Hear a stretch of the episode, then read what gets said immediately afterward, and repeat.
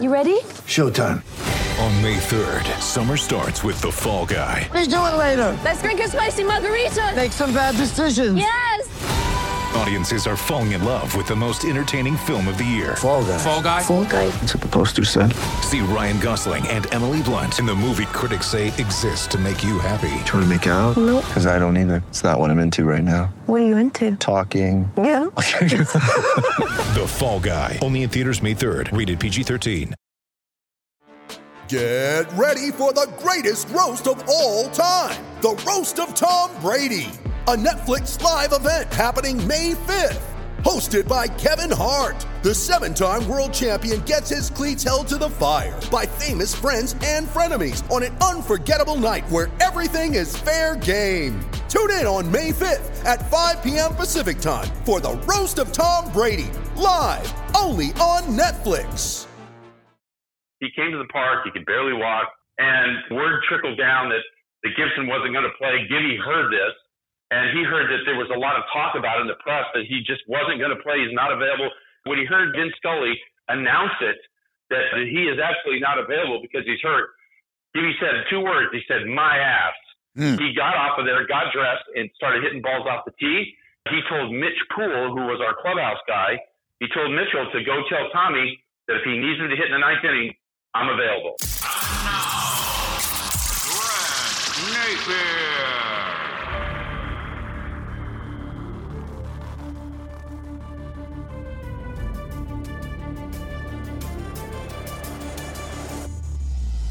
Great to have you on board for If You Don't Like That. My guest is coming up momentarily. Then we've got the Q&A via Crowd Ultra. And then Grant's Rant. Today's podcast is brought to you by New Works Plumbing. Great to get an email yesterday from a listener of the podcast, Robert. He said, Hey, Grant, I'm a big fan of you, have been for many years. Love your podcast. Heard the commercials for New Works Plumbing. I had a big problem in my master bath. I called them. They were outstanding. Thank you very much. Keep up the good work. I'll be listening. New Works Plumbing of Sacramento. That's exactly what you're going to get. They have been in Sacramento for over 20 years, and whether it's leak detection, water line repair, bathroom plumbing, New Works Plumbing is a full service plumbing solution. No matter how small or how large your plumbing problems, they've got a fix for you. And they're expert technicians. They're available 24 7 for all of your plumbing needs. Just go to newwrxplumbing.com. That's N E W W R X plumbing.com. Today's guest played in the major leagues, and when he broke in in the early 80s, he was the best. He was the rookie of the year in 1982 in the National League, a five time All Star. He won two championships with the LA Dodgers. It's an absolute pleasure to welcome to the show Steve Sax. Saxy, how are you, man? Grant, I'm doing great. It's so good to talk with you. It's been a little while, but we miss you here in Sacramento, and I'm telling you, it's just good to be with you again. Well, hey, it's great to uh, have you on my podcast. I really appreciate that. I want to talk about the guy, the man, the legend that we lost in the last couple of months that you knew very well. I say Tommy Lasorda. You say what? I say, you know, he was he was once in a generational type of a figure. He is a, the real deal, not politically correct.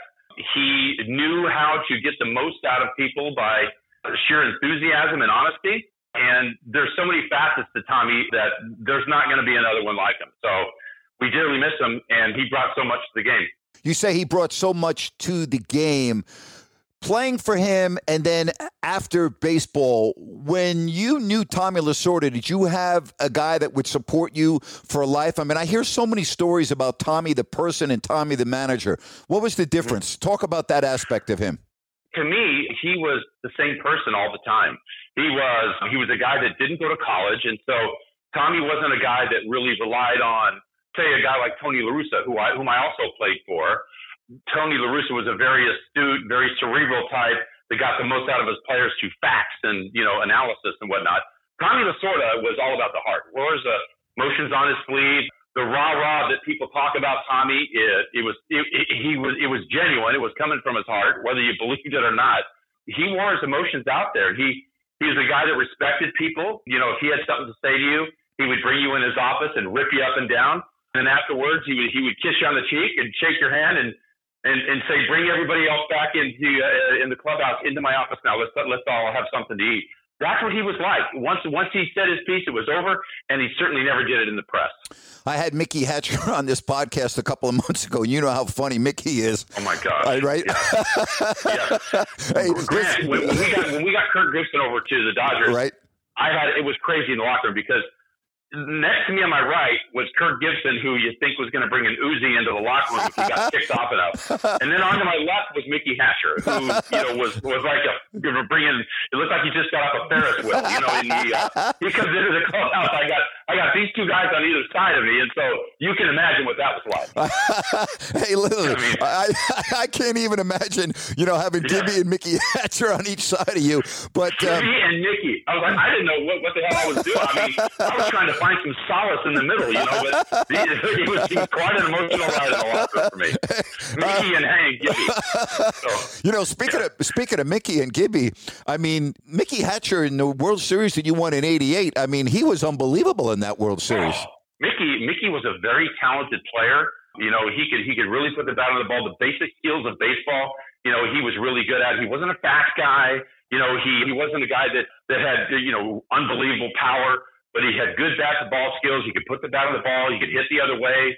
Good, he was a decent fielder. He could do all things pretty good. Not great at anything, but man, Grant, did he rise to the occasion in the World Series against the Oakland A's? Oh, boy. He, was, he was good.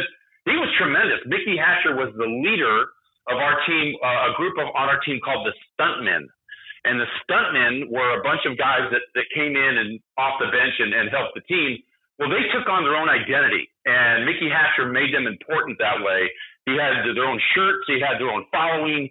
If it wasn't for the stuntmen, because of the injuries we had, ask Bob Costas, there's no way that we would have won the World Series without the stuntmen. And Mickey was the leader of the stuntmen. Wow.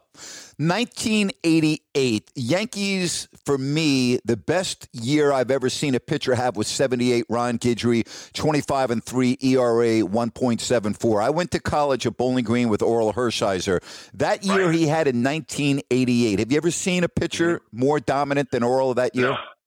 No, and you, you mentioned Ron Guidry. It's a great, great comparison uh, but Orel Hershiser, when he broke uh, Don Drysdale's record of 59 and two thirds scoreless innings, think about how the, how dominant that is. I mean, he had to go through the likes of people like Tony Gwynn, who, who was in our division, and so many times that that Orel had, you know, with the game on the line, he was always the one to come up and, and win it. You know, win that that battle within the within the war. Orel would always win those against people because he had great stuff. I mean, he had a great slider. Basically, did it with two pitches sinker and a slider. He was dominant on both sides of the plate, and he could put it right where he wanted it, and that's why Orel was so good. Take me back to Gibby coming up against Eck, and as a player, as a teammate, seeing Tommy say, "Okay, Gibby, you're you're up." Mm-hmm. What was that like from your perspective? Well, let me tell you, from my perspective, it was great because I was the next guy up. I was on wow. I was on deck when Gibby hit the home run. So I'm thinking about how I have to win this game. And I think I just uh, from a, from a bird's eye view, I can tell you right now, it was so funny when I see the replay. Uh, you know, Dodger fans leave a little bit early sure. from games, even in the World Series. You know, after when they from the from the TV standpoint, Gibby hits the ball out of the park, and you can see in in the parking lot all the brake lights that are lighting up. You know, people listening to it on the radio thinking, "Damn, we left too early." Yeah. You know, and all the brake lights were lighting up everywhere because they they couldn't believe that you know, holy cow, Gibson really did. He hit the ball out of the ballpark. So, but Gibby wasn't even dressed to play. He was, he came to the park, he could barely walk. And, you know, word trickled down that, that Gibson wasn't going to play. Gibby heard this and he heard that there was a lot of talk about in the press that he just wasn't going to play. He's not available. But when he heard Kirk, when he heard Vin Scully announce it, that, that he is absolutely not available because he's hurt, Gibby said two words. He said, my ass. Mm. He got off of there, got dressed, and started hitting balls off the tee. He told Mitch Poole, who was our clubhouse guy, he told Mitchell to go tell Tommy that if he needs him to hit in the ninth inning, I'm available. Wow. so that's that's how that all went down. Gibby, and then you know, of course, he summons Gibby to the plate, and the rest is history. The A's and Dennis Eckersley, Eck was their man. He was dominant. Yeah, it's only one game. You got to win four. But did the series end on that home run? You know what? It, it seemed to be where there was magic in the air. We were we were picked fourth in our division, Grant. you know, at the start of the season, and the pitching was was great uh, all the way through. And Tim Belcher, what he did throughout the year, uh, Tim Leary won 17 games that year, and things just were clicking right for us. But the real the real notion I had that there was something special in the air was when we beat the Mets in seven games mm. in, in NLCS. Because during the season we had 12 games with the Mets. One was washed out because of rain. So we had 11 games that we had played with the Mets. They beat us 10 of 11. They were clearly a dominant team over us. And so we, we wind up beating them in seven games in the NLCS. There was something great going on. And I got to tell you, no disrespect to the A's, but they were not as good as the Mets. I mean, if we we beat the A's in five, and, and, and we beat the Mets in seven, but the Mets were a much more talented team winning against the A's, you being Sacramento, Northern California guy, I was blessed to be covering that game when Orel Hershiser and you guys closed it out in Oakland. Any any different special meeting because you beat a Northern California team? And as a kid growing up, who was your team? Well, yeah, there was something special about it. All, all allegiance that you have as a as a kid and everything kind of goes away when it's at, a, at this level. But I grew up loving the San Francisco Giants. They were my team. I Grant, I told my dad in 1968, we were watching the game of the week with the with the Dodgers and Giants going at it, and McCovey and Mays and Jimmy Davenport, and remember all those guys. That was a mm-hmm. that was a team I loved. And I told my dad sitting there with my brother as well. I said, Dad, you know what? If Dodgers ever drafted me, I wouldn't play for the Dodgers for I don't know a million dollars, a million bucks.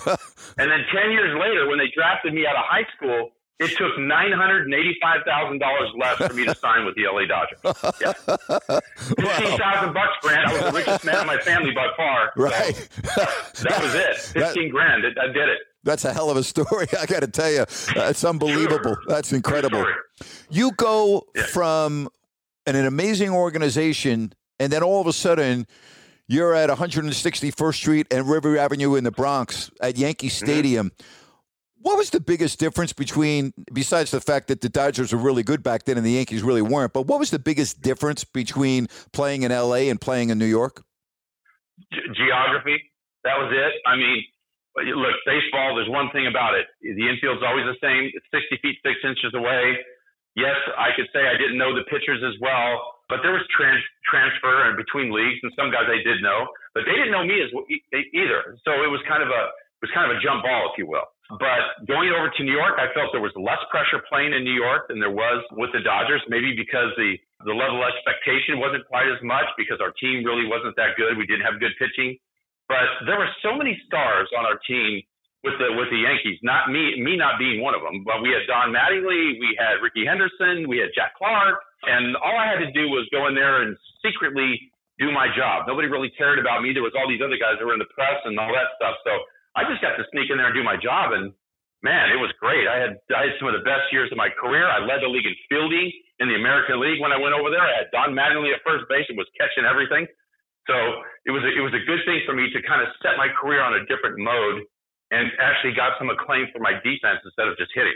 You know, I'm glad you brought that up because when people think of Don Mattingly, the first thing they think about is what a great hitter he was. But boy, he was something at the yeah, he was incredible fielding his uh, position ridiculous. He was the best fielding first baseman I've ever seen. Grant, have you ever seen him play third base? No. Don Mattingly actually played third base in the big leagues a few games, and I saw him play third base, and he was as good as any other third baseman. He was obviously playing wow. left-handed. The guy was just a phenomenal athlete, more of a workaholic than a, I, I guess you'd say, a natural athlete. He was a good athlete, but he wasn't a he wasn't a huge guy. He wasn't a fast runner. You know, all that all that power that he developed. He's a strong guy, but all that power was because of technique that he developed with Lou Piniella. That's where Don Mattingly became really the prolific home run hitter. But he is just a really talented guy, and he's a really good manager too. He is he is the benefactor for so many people over there on that Miami club that are that are really coming up now. Miami's going to be a team to be reckoned with here in the next year or two. You know, I had Will Clark on the podcast a couple of weeks ago, and he had one gold glove, and we talked about the aspect of fielding when, you know, people automatically talk about you as a great hitter, and Will obviously was. The pride of players you played with back then, that was important to guys, wasn't it? I mean, yes, I understand that the game is so different now, we'll get into that in a couple of minutes. But mm-hmm. but I, I don't think fans understood how damn important it was for players to get gold gloves and to really feel their position as well as some of the guys we just talked about. Oh, there's no doubt. And Will Clark was another guy that was a great fielding first baseman all the way around, just a tremendous player. And, but yeah, Grant, the thing is, you want to see players take pride in the defense. You, you want to see them put to put in use what you learn and what you what you've been taught and how what you go over time and time again in spring training. When I see guys missing the cutoff man by 15 feet and you know automatically letting the guy ground first and go to second, now you take the double play out. I, I uh, you know the shift is so overrated. I, I mean there, there's so many things in this game that are changing. You can't pitch inside. You can't you can't engage the catcher or the middle infielders anymore. I don't know. I, I see guys catching pop ups with one hand. I've seen them drop a few too, which would if I was a pitcher, when we got in the dugout, we'd be fighting. I promise you, we would be. If I'm pitching and you're dropping a, a pop up because you catch it with one hand, we're fighting when we get in the dugout. so right. you know that's what would happen. And then today it's, it's you know we don't want to ruffle any feathers. Five time All Star. Take me into the National League All Star locker room the first time you received that honor. How unbelievably oh. special was that? What do you remember the most about that? It was the most special time for me and the All Star team. I was 22 years old. Um, I was in Montreal, and I got a chance to go there. I missed actually winning the vote by 1,600 votes. Um, and my sister Tammy had about 2,000 votes in the back of her car. She was supposed to splurge in there for me, and she didn't do it. Oh my gosh! I, I could have been the starter if my sister would have uh, gone to the ballot box. Um, wow, it's true story. Unbelievable. And, uh, but so anyway, Grant, going there was so special because I got to bring guests, and I brought my dad. My dad came with me. I got a hit, my only time up and they showed my dad in the stands with a roving camera that was kind of a new thing back then. Wow. And my dad had a smile from ear to ear. He got to sit on the dais, and he told everybody when he got back to West Sacramento, I got to sit on the dais. I was he was in between Mike Schmidt and Pete Rose on the dais at lunchtime. Wow. Before the game. Nothing about me. He talked about Mike Schmidt, Pete Rose, and, and all that stuff. But but the, the deal is, Grant, that was in that was in J- July of 1982 in June of 1983, my father passed away. Oh, wow. And so I got to share something that was unbelievable, something that nobody can ever take from me now. That I got to share that with my dad. It was it was just it was the best All Star game ever. That is some um, great great story. You know, take me uh, five five All Stars. Was it important to win the All Star game when you played? What was it like in that locker room? Oh, it, it was you know it's it, it, I mean, the vice president was in there. We got to meet, we got to meet him. All the movie stars were there. All that stuff, stuff on the periphery was really good. What was really special was you got to talk to guys on another team, and they were looking at you as one of the elite players in the game. And it's such a humbling experience. It's so humbling to to, to think, you know, where I came from and uh, just a small town in West Sacramento with nothing and to be in that position, it, it's just like it, it's not like you want to apologize for it, but it, it's really a humbling thing to to be in. Like, do I really deserve to be here? I mean, am I just you know, am I with one of these guys? And it's great that you get to rub elbows with these guys and pick their brain. Ted Williams is in there, and just it's just this is just unreal to, to be in there. It's really astonishing how some guys could actually cancel out when they've been voted to go to an All Star game. They want some time off I'll take the time off when I'm dead, but I'm going to the All Star game if I'm elected. I guarantee it. I had Dusty, I had Dusty Baker on the podcast back in December, and we talked a lot about this. But you know, being from Sacramento, you know, Dusty and and so many other Greg Vaughn, I can go on and on. It's amazing how mm-hmm. many tremendous players have come out of that region.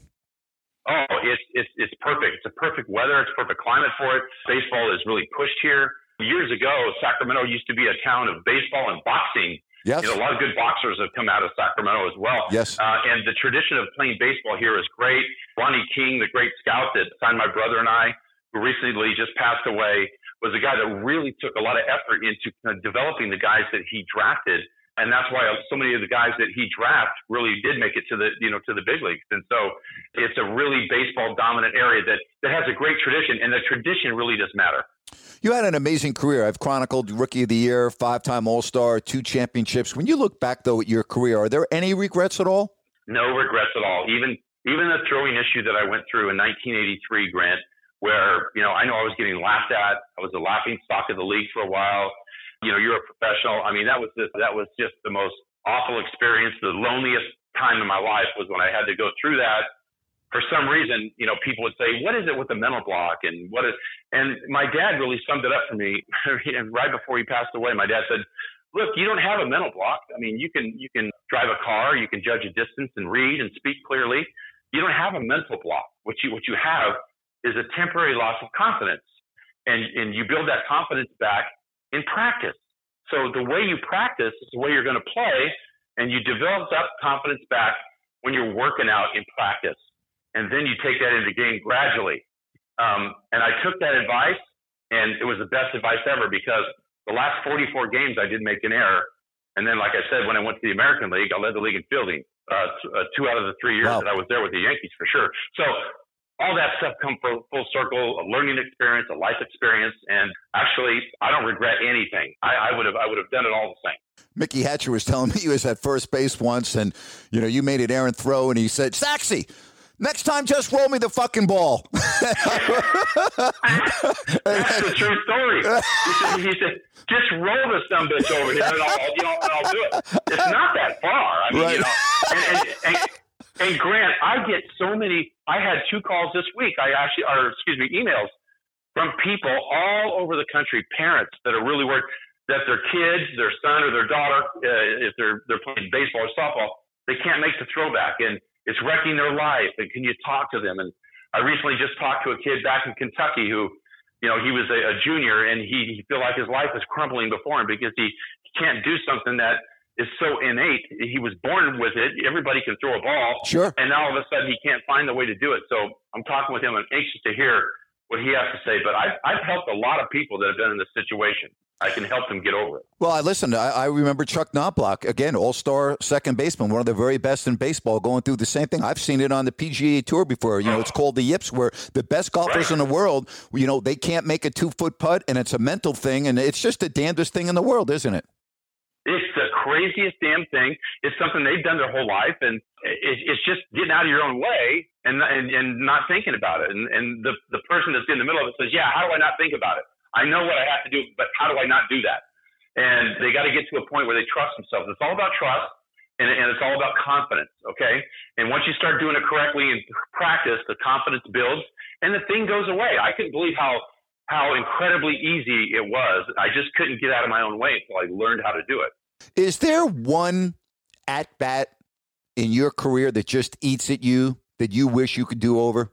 Well, there's there's there's a lot of them. I can lump them all into put them under under one umbrella, and it, and it's I can remember times where I was struggling and the ball looked like it was about the size of an aspirin, and I just couldn't see it. I mean, hitting is about seeing the baseball, and that's Mhm. why most guys that you know are good hitters usually have really good eyesight. I mean, you you can check on down the line from Babe Ruth to Ted Williams and all the way down 2015 vision for these guys, even 2010 vision, even better than that. So the, the common denominator of all this thing is you got to see the baseball. And the times where I wasn't seeing the ball good enough, where I was maybe moving my head a little bit, could, it's it's such a minuscule a difference between seeing the ball out of the pitcher's hand and going just a tad too soon when the ball hasn't quite left his hand.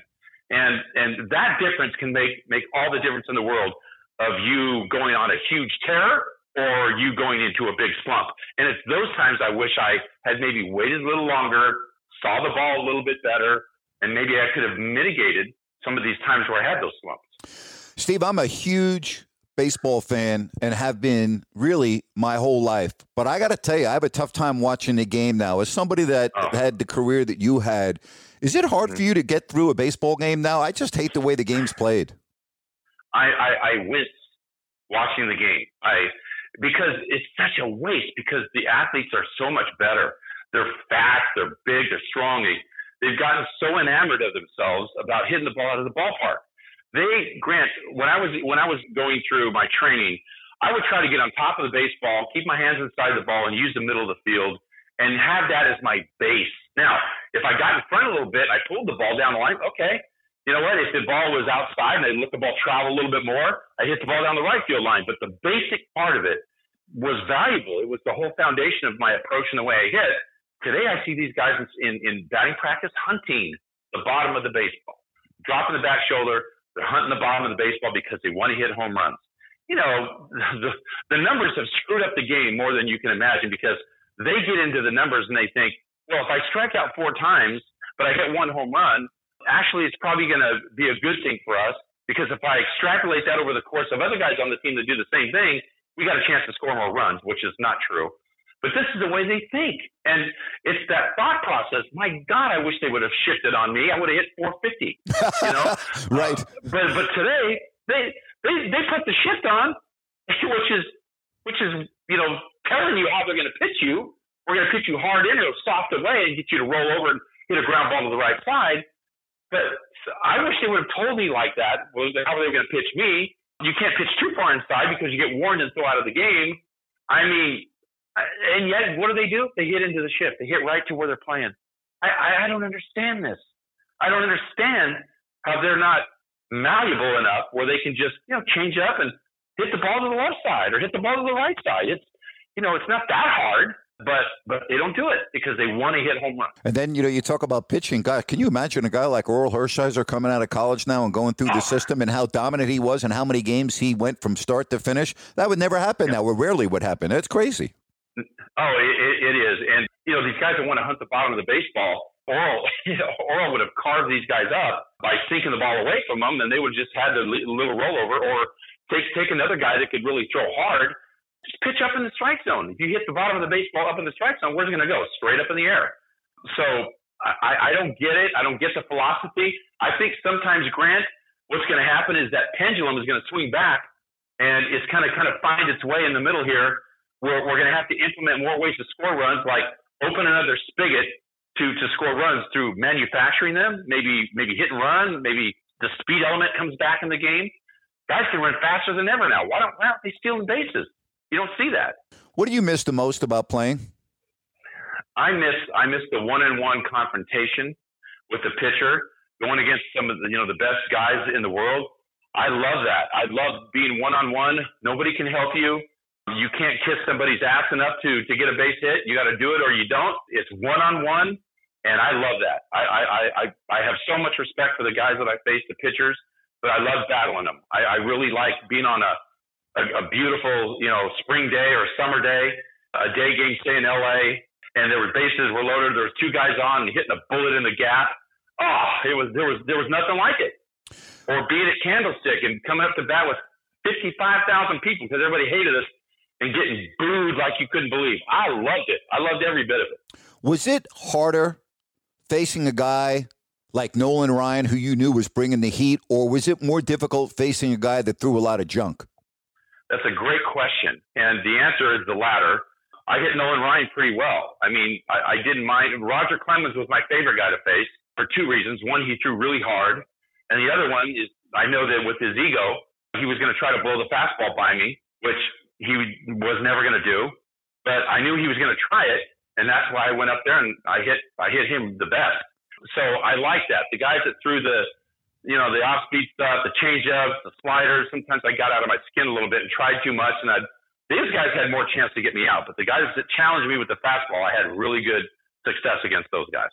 You talk about, you know, I used the term junk, and I was thinking about a pitcher before your time who was great with the Dodgers and then with the Yankees, and that's Tommy John. If Tommy oh, John oh, yeah. were 18 years old right now, and scouts were out watching baseball, nobody would even give him a look, nope. would they? No, no, because he doesn't light up the radar gun.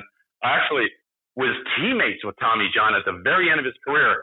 When I went over to New York, he signed with the Yankees, and I got to be teammates with Tommy John. What a, what a special guy he was, and got to play in back of him. Uh, and he, he did the same thing all the time. He just threw that sinker, yep. and he had so many times where the players are going back to the dugout, throwing their helmet, pissed off, yelling at him to throw the ball hard calling him a gutless weasel because he won't throw the ball hard. Yep. Uh, and he just smiled and let him go back to the dugout because he was smarter than they were. He was he would get these guys out, or let me say this, Brent, they would get themselves out. That's what Tommy John afforded them. I wonder how many Tommy Johns, sir, and I really mean this, guys that don't have careers because of the gun now. Because, you know, pitching mm-hmm. is different than throwing. You know that better than anyone. Yeah. And yes. there are so many guys that would have never had a career. I mean, Tommy, again, Tommy John, there's no chance we would have ever seen Tommy John in the big leagues if he were just 20 years old right now. Nope, nope. You probably never see him. You probably wouldn't have saw guys like Jimmy T or, or, or Jamie Moyer. Nope. You know, those those guys probably wouldn't have had a chance. You see some guys once in a while, but they are they are something that there, there's something in there before, like a guy like Dallas Keuchel. You might look at him that, but Dallas Keuchel used to throw hard. I mean, he really did. But he he is he has been. I'm not going to say reduced to a guy because he's a very effective pitcher. But your analysis is is right on, spot on. I mean, a lot of these guys wouldn't have got a chance, but the ones that did were because they did have that ability to light up the gun at one time, and that's why they got the chance. A guy like Tommy John probably wouldn't have been even looked at today. And look how many games he won.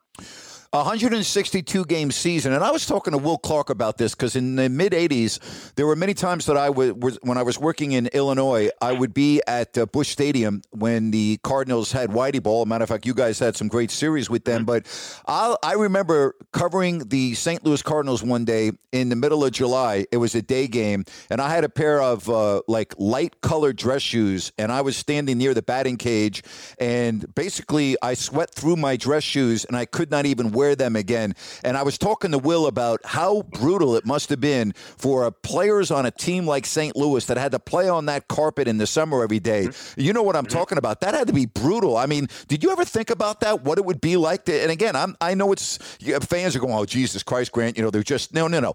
I, you would sit in the dugout at Busch Stadium, and you know what I'm talking about. You could see the heat vapors coming off the field. That had to be brutal. Yeah, I, I, I loved it because it reminded me of Sacramento in the summertime. Hot as Wow. all get out. I loved it. I loved the heat. The hotter, the better. Our our trainers were putting aluminum foil in our spikes on our shoes because of the heat. It was so hot. They ticked the temperature one day was 147 degrees on the on the turf. Yep. 147. I remember I dove for a ball in the hole. I got up and I had blisters all the way down my forearms Wow. from diving from a ball. Yeah, that was scorching, but I love the heat. Some of these pitchers would go out there and, and they pitch, you know, they, the goal was to pitch a full game then.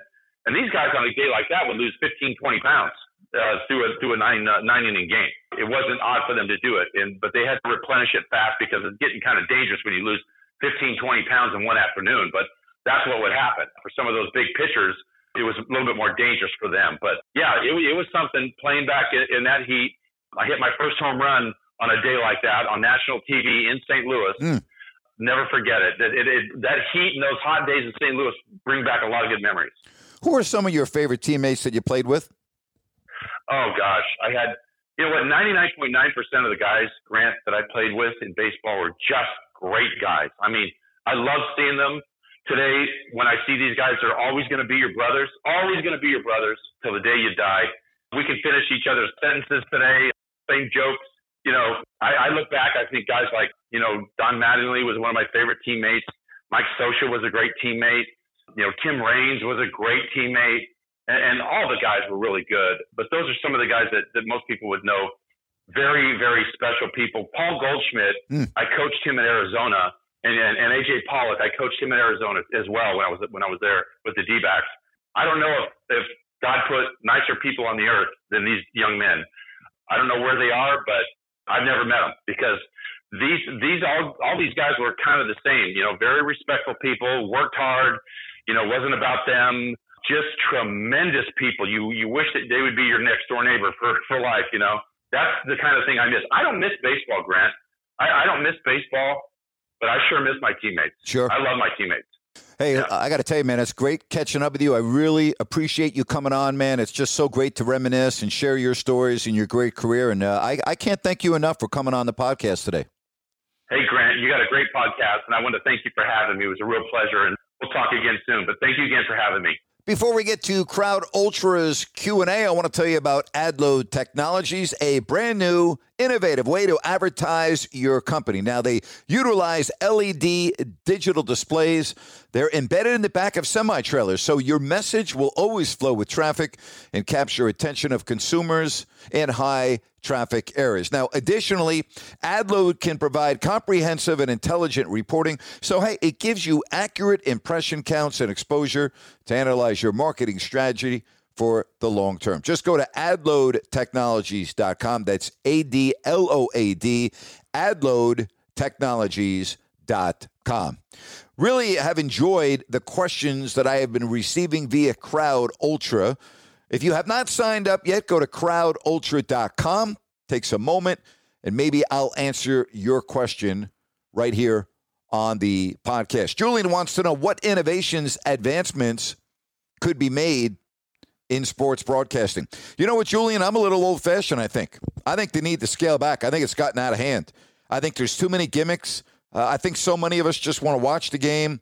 There are so many damn graphics, and there's this and there's that. I think the camera angles are tremendous. I think they've been very innovative with that. But let us see the damn game, would you please?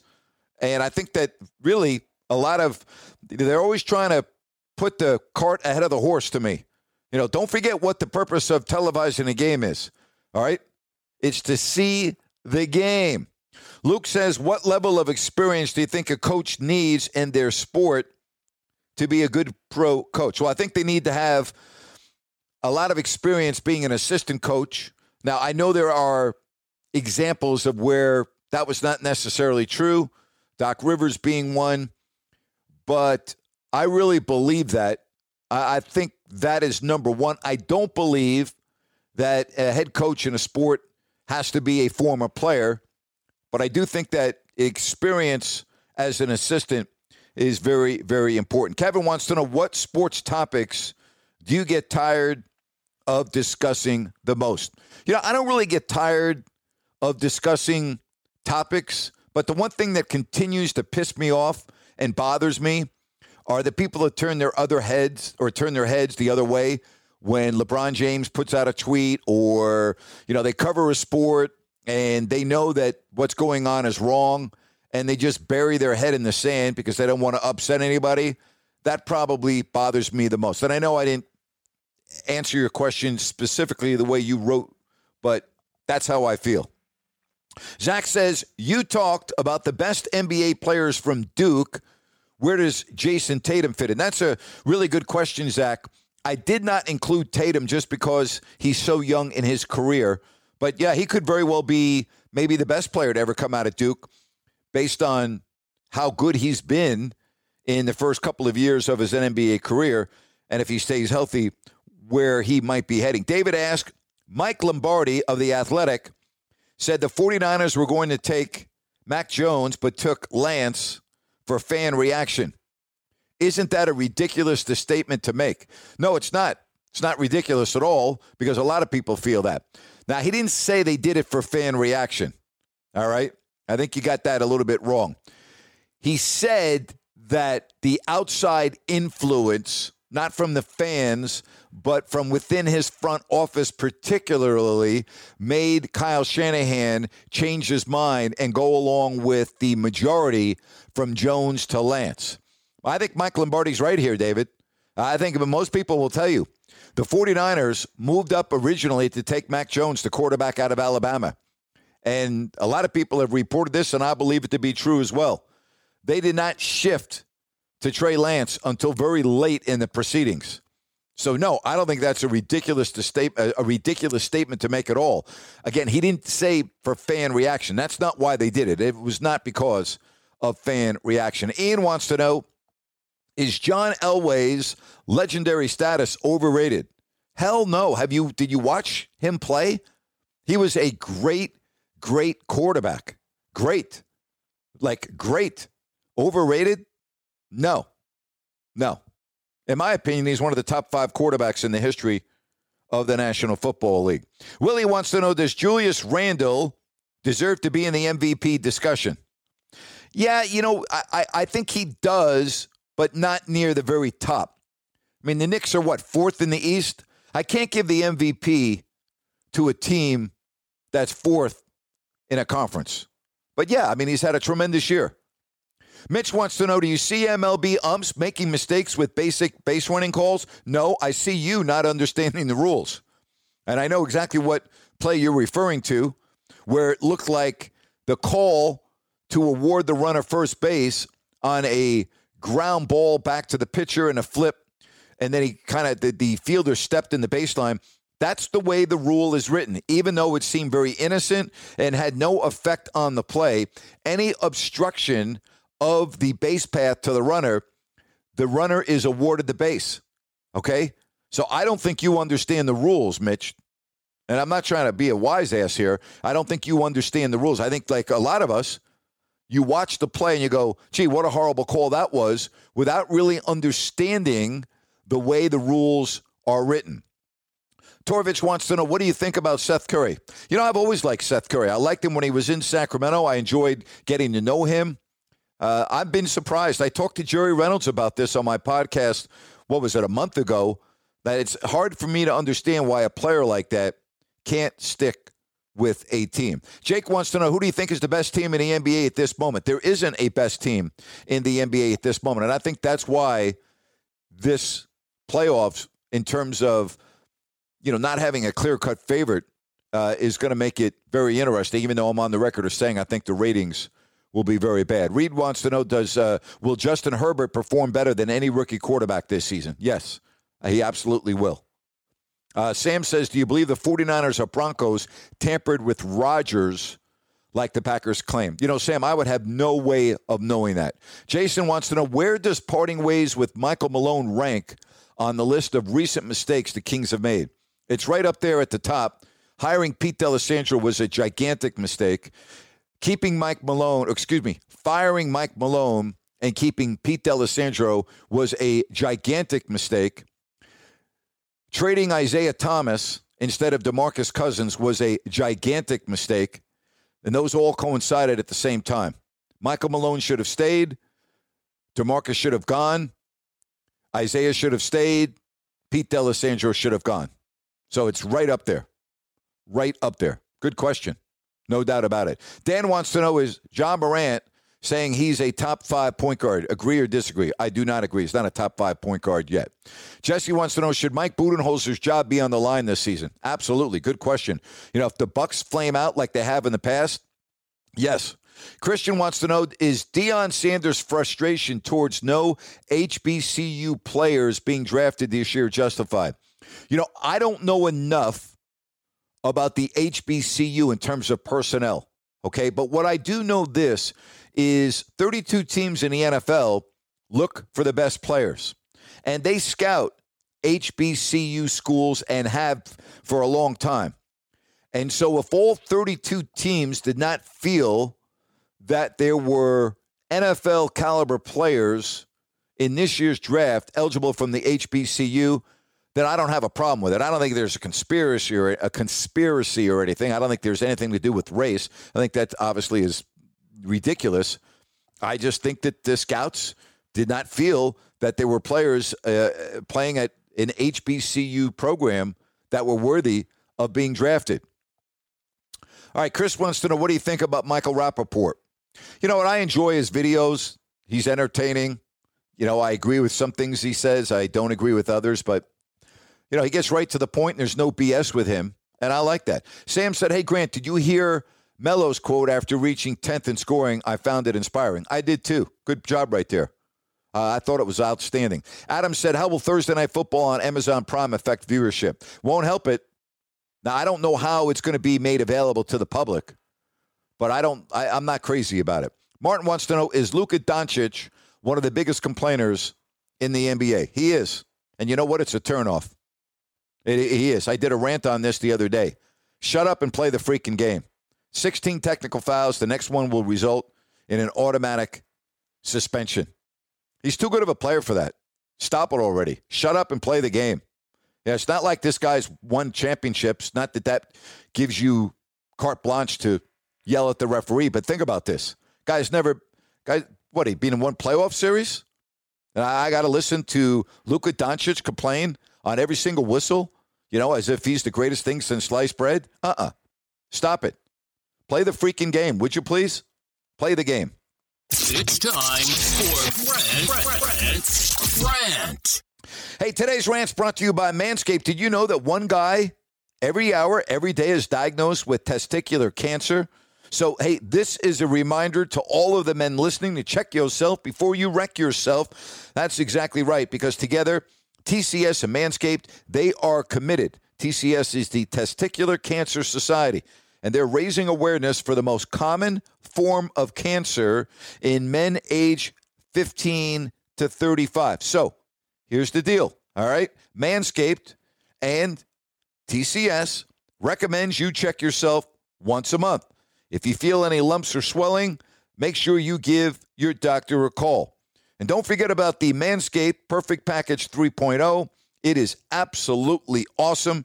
You will love it. Get 20% off and free shipping with the code NAPES, N A P E S, at manscaped.com. That's 20% off the code NAPES, N A P E S, at manscaped.com. Your balls will thank you. You know, I have said this on numerous occasions, and I'm going to say it again as we approach the end of the regular season. I have no idea how the hell anyone can root and support Kyrie Irving. I think this guy is such a bad look for the NBA. I think he is an embarrassment for the NBA. You can't count on him. He leaves his team. He's AWOL like he did in January, then comes back and says, I needed a break. He's had two other absences due to quote unquote personal reasons this year. He was once again fined, along with the Brooklyn Nets, $35,000 apiece for failing to address the media after the loss the other night to the Milwaukee Bucks. And you know what Irving said after the fine on Instagram? And I'm going to quote him I pray we utilize the fine money for the marginalized communities in need, especially seeing where our world is presently.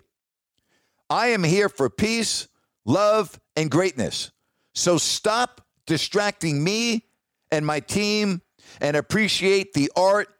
We move different over here. He added, I do not, this is unbelievable. I do not talk to pawns. My attention is worth more.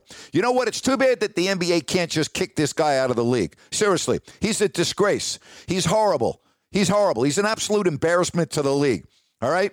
This guy's getting paid what he's getting paid, and he blows off the media and then comes out with a statement like that.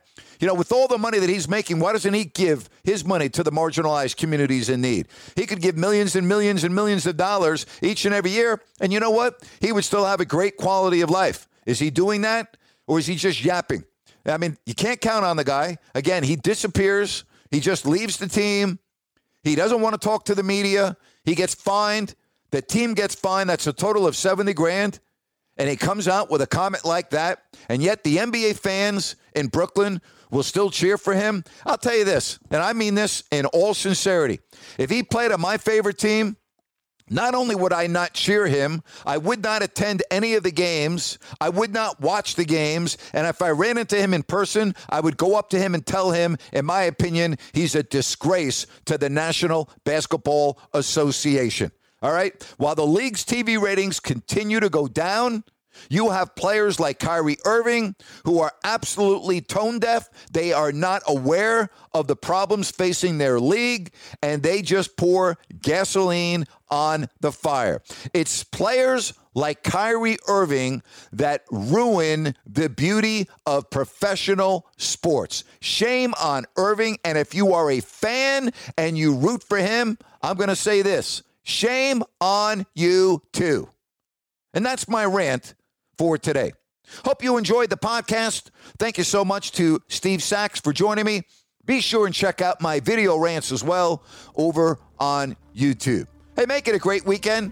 And thank you so much for listening to If You Don't Like That with Grant Napear.